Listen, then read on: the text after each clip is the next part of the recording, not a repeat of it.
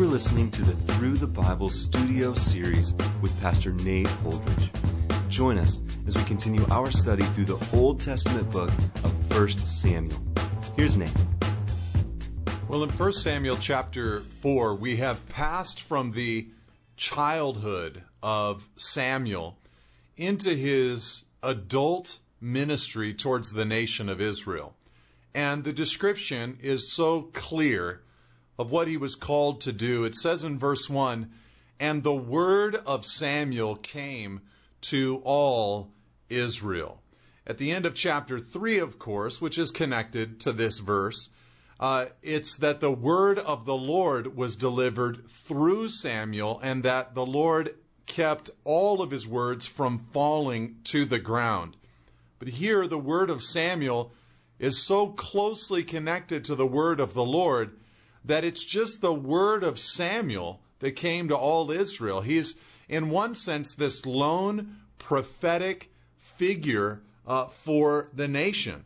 And what a wonderful thing to have a strong messenger delivering the word of God to the people of God. I would encourage you to say thank you to the people in your life that have committed the Word of God to you, who have explained it to you, who have preached to you, who have faithfully opened up your eyes to the gospel, to uh, the grace of God. The Word of Samuel came to all Israel. Now, Israel, verse 1, went out to battle against the Philistines. They encamped at a place called Ebenezer, and the Philistines encamped at Aphek. Now, here we're introduced for the first time in 1 Samuel to a uh, perpetual foe, really, of the Israelites in the Philistines.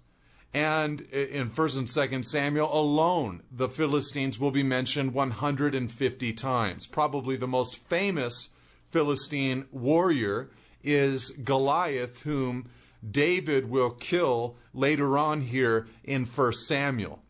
And uh, the Philistines were very entrenched and dominant on the coastal areas and the foothills of Canaan, and uh, were very prominent during the time of Samuel, Saul, and also David. Now, there's a little bit of a question as far as where did these Philistines come from? They were Israel's principal enemy during the period of the last of the judges, Judges 10 and 13 through 16. They were definitely prominent in the story of uh, Samson, and he was the primary enemy of Israel. They were the primary enemy of Israel at that time. Uh, they seem to have been a seafaring people who had traveled from uh, another part of the Aegean Sea region and had moved to Israel.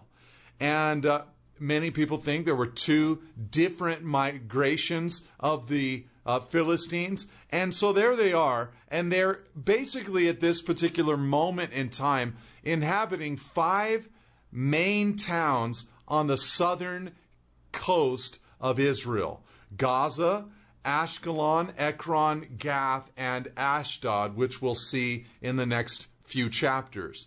They were an advanced people technologically, and they worshiped a god named Dagon that we'll see later on in this uh, particular study. And so they begin now to battle against the Israelites. We're not given any details as far as who started this particular battle, but it will be one of many, the perpetual foe of the nation, the Philistines.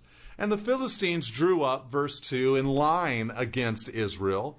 And when the battle spread, Israel was defeated before the Philistines, who killed about 4,000 men on the field of battle. And when the people came to the camp, the elders of Israel said, Why has the Lord defeated us today before the Philistines? Let us bring the ark of the covenant of the Lord here from Shiloh, that it may come among us and save us from the power of our enemies. Now, the interesting thing here is that it's very clear from reading the Old Testament and God's dealings with the nation in Israel that when they lost battles, it was never because of a lack of physical strength. In fact, the battles that they won usually coincided with physical weakness. But their losses had less to do with the physical and more to do with the spiritual. Usually there was some kind of moral failure, sometimes in just one man, uh, like in the case of the loss in battle against the city of Ai. And the man Achan, who was in sin, had brought down the entire nation. But usually, some kind of group national sin that had gone on unrepented of for far too long. And so when you see here that the Philistines line up in battle against the Israelites and 4,000 Israelites die and the Philistines are victorious, well, the question should be well, okay, what are we guilty of? What sin have we committed that has caused us to lose in battle? God has promised to fight with us and fight for us, but if we are losing here, then what is it that is keeping God from fighting our battles for us? And they began asking a beautiful question. They said, the elders did of Israel, Why has the Lord defeated us today before the Philistines? That's a great question. The problem is that they came to the wrong conclusion. They didn't linger on that question long enough for God to really be able to answer. Instead of listening to the Lord, perhaps inquiring of Samuel, instead they looked inside of their own hearts. And the answer that they came up with was, was so superficial. They said, well, it's because we don't have the ark with us. Let's bring the ark of the covenant here with us, and when it comes among us, it will save us from the power of our enemies. Now, there was a little bit of precedent for bringing the ark into battle. Probably the most prominent picture would be in Joshua chapter 6 when they won a great victory over Jericho. They marched around the city, the priests holding the ark, the trumpets then blasted, and the people shouted, and the walls came down, and God gave them incredible victory. Here, however, the mistake is very clear.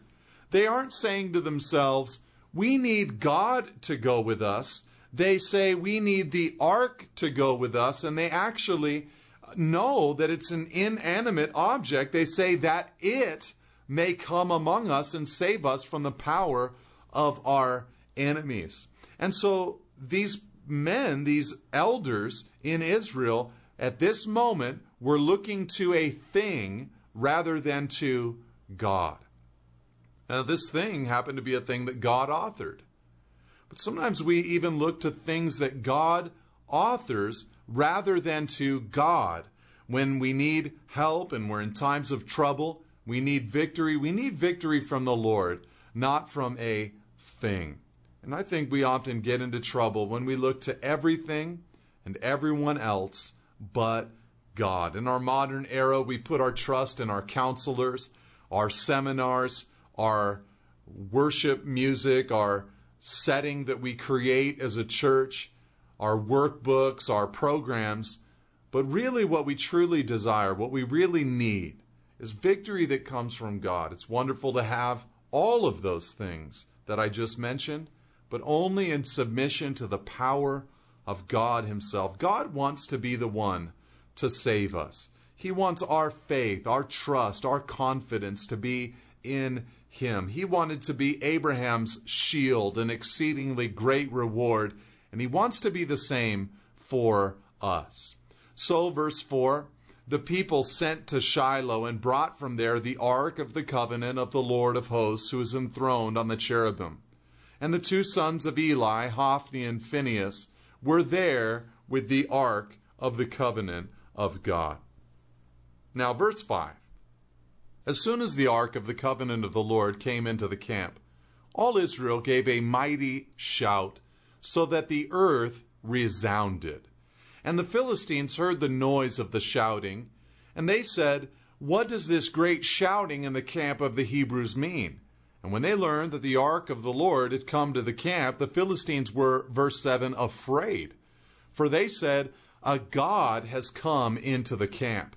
And they said, Woe to us, for nothing like this has happened before. Woe to us, who can deliver us from the power of these mighty gods? These are the gods who struck the Egyptians with every sort of plague in the wilderness.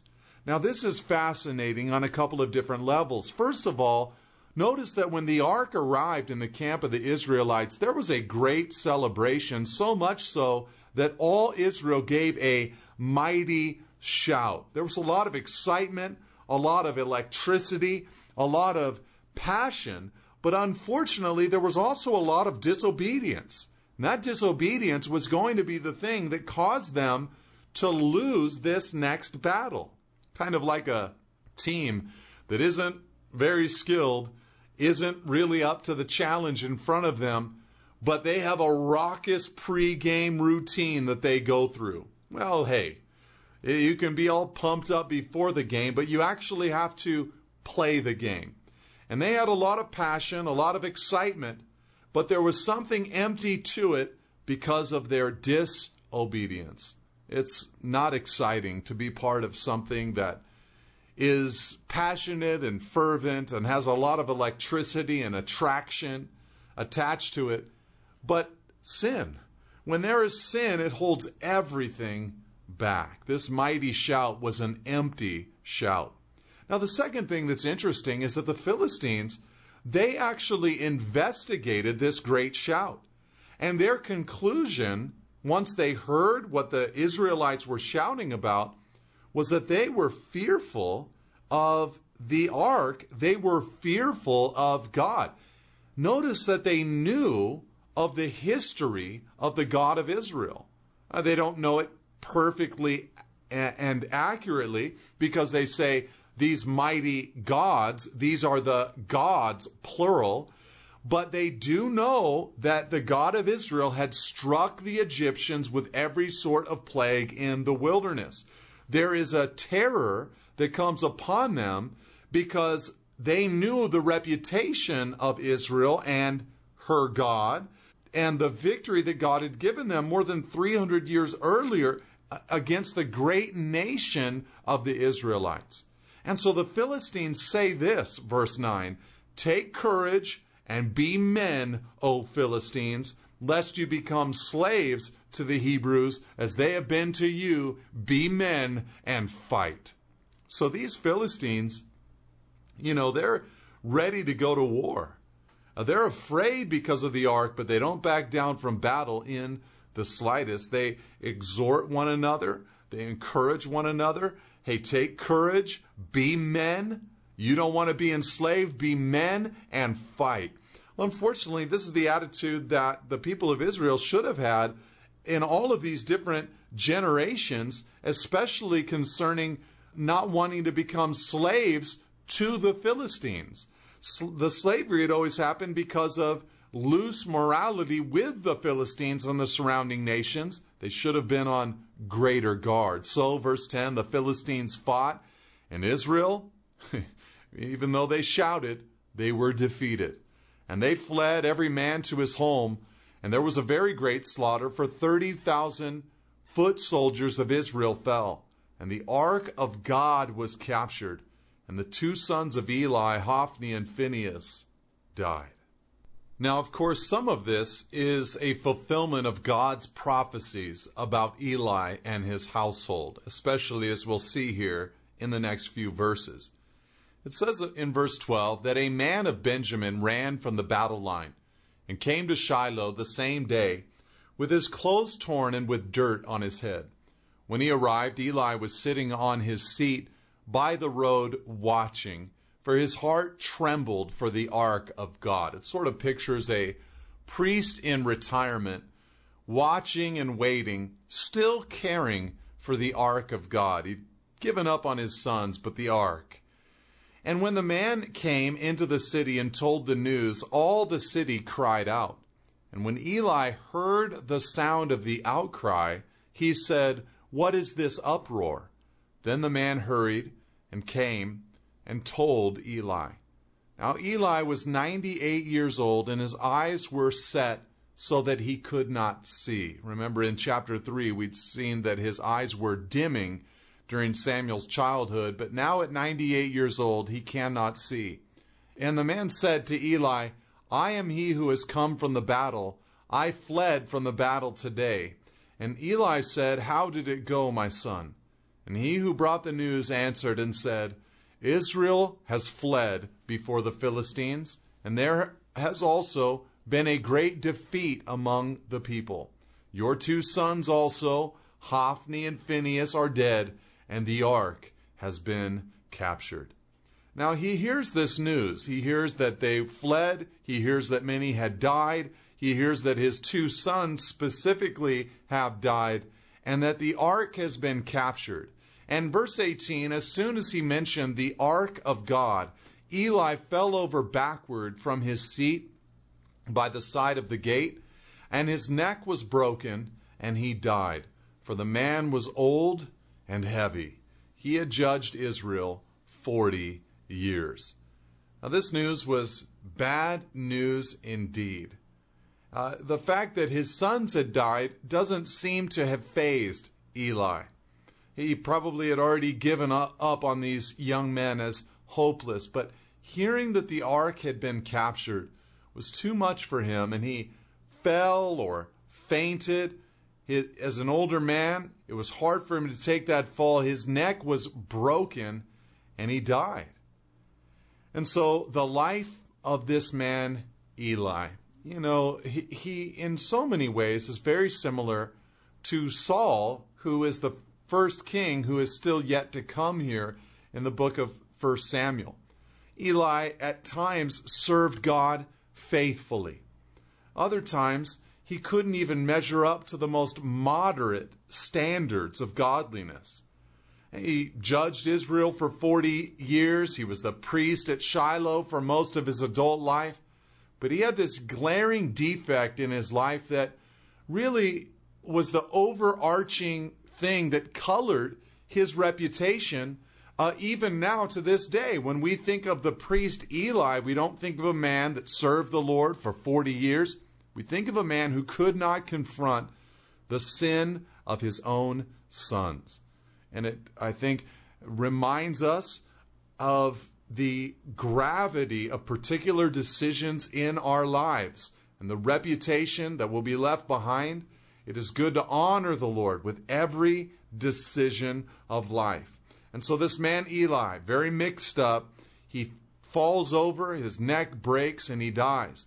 Now, his daughter in law, the wife of Phinehas, was pregnant, about to give birth.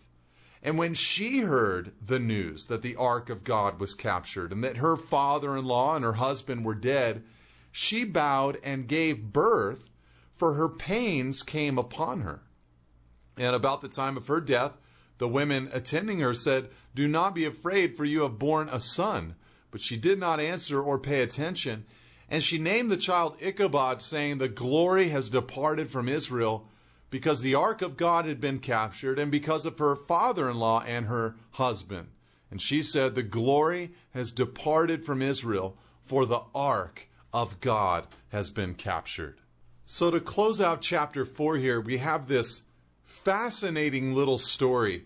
But this story is designed to show us the depth of the depression spiritually there in Israel. This is really, in one sense, the lowest of the low points for the nation of Israel. The ark has been captured, they've lost to the Philistines in battle, and Eli tips over, breaks his neck, and dies. And Phinehas, who had died in the battle, he has a wife at home. She's pregnant, and she hears the news and immediately goes into birth pains and goes into labor. She begins to now die in labor, and everyone starts comforting her with a word by saying, Oh, don't worry, at least you've had a son, you have an heir, you have a line. You and your husband are dying today, but your line will live. You're giving birth to a son. She's silent. And then she names the child Ichabod, which means no more glory. The glory has departed. The glory has left. You see, when they built the tabernacle originally, they built it according to the plans that God had delivered to Moses on Mount Sinai. After they built and constructed, a couple of the guys that built it, Bezalel and Aholiab, they put it all together. Moses consecrated Aaron and his sons as the priests. They prayed, they worshiped, and the glory of the Lord came upon the tabernacle. The smoke, the fire, the presence of the Lord was very obvious amongst the nation in those days. Here now, the high priest has died, his sons have died, and most importantly, the ark has been captured. And she says, The glory of the Lord has departed. You know, he is gone from us, and, you know, we are a shell of a nation. Now, the beautiful thing is that God's glory would return.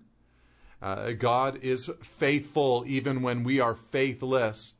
And so a day would come, but at this particular moment, she was dead on prophetic by announcing that the glory had departed. Now, in chapter 5, this is what the Philistines had done with the ark. And of course, the ark now takes center stage for a few chapters. It'll be mentioned 34 times in chapter 4, 5, and 6. It says, When the Philistines captured the ark of God, they brought it from Ebenezer to Ashdod. Then the Philistines took the ark of God and brought it into the house of Dagon and set it up beside Dagon. So uh, they could have just taken the ark to Ekron, which was closer to the battle, but they wanted to take it to Ashdod because this was their chief city and their god Dagon had a temple there.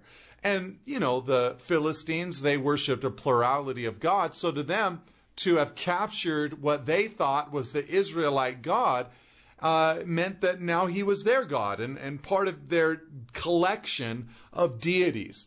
So they put the ark into the temple of Dagon, who was their main god that they worshiped. Dagon was uh, sort of a, uh, had at least some kind of uh, fish resemblance, probably from their days as a seafaring group. And so uh, and then they'd sort of adapted him to that region. And so they put the ark of God in the temple of Dagon. And when the people of Ashdod rose early the next day, behold, Dagon had fallen face downward on the ground before the ark of the Lord. So they took Dagon and put him back in his place.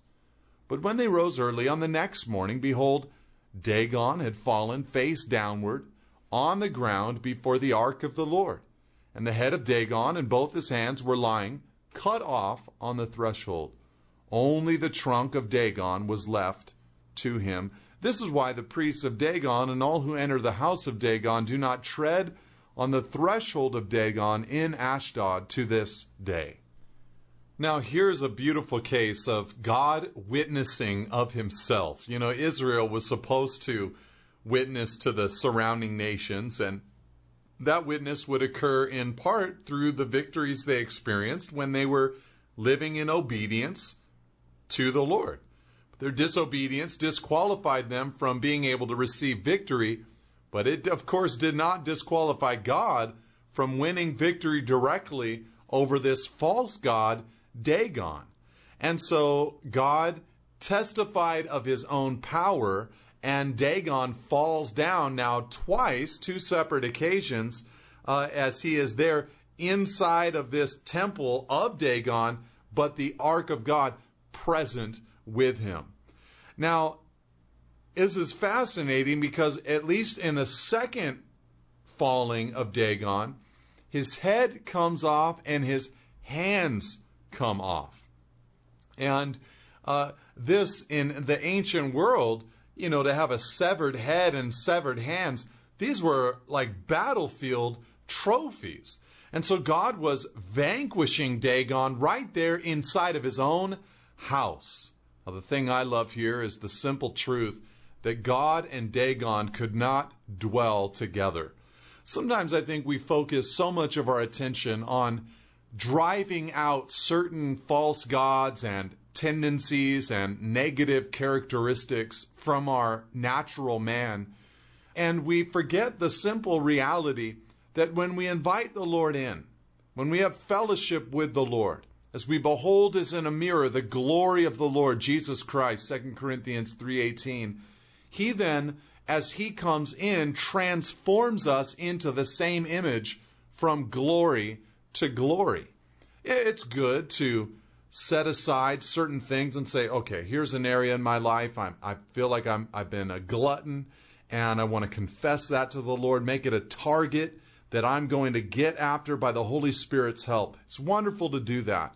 But it's good to remember that God will just naturally transform us as we spend time with Him. All they did was put God in there, and Dagon was driven out. And so the priests of Dagon, you know, they came up with a tradition from that point on that they weren't going to step on the threshold of the door because that's where they found their false god decapitated.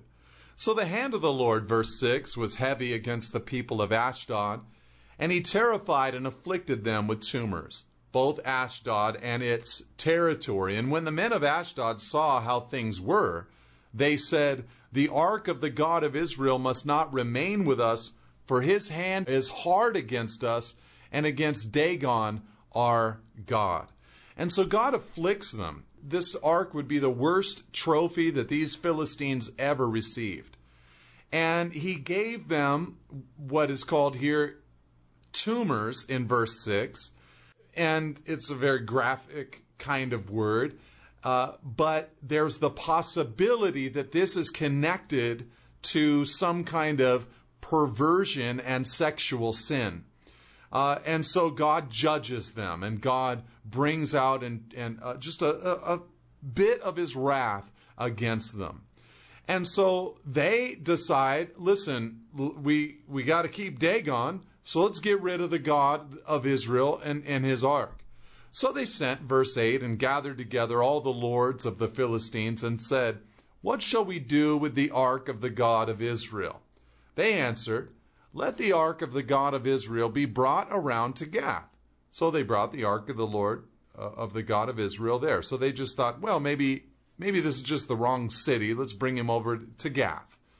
But after they had brought it, verse 9, around, the hand of the Lord was against the city, causing a very great panic, and he afflicted the men of the city, both young and old, so that tumors broke out on them.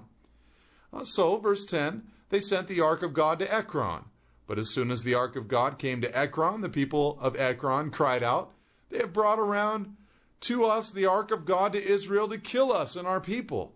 They sent therefore and gathered together all the lords of the Philistines and said, Send away the ark of the God of Israel and let it return to its own place that it may not kill us and our people. So at this point, they're fed up with it. They don't want anything to do with it. For there was a deathly panic throughout the whole city. The hand of God was very heavy there. And the men who did not die were struck with tumors, and the cry of the city went up to heaven. So God directly and severely judges uh, the Philistines for stealing the ark from the Israelites, which would eventually cause the Philistines to give the ark back to the nation of Israel, which we'll see uh, next time in chapter 6. God bless you and amen.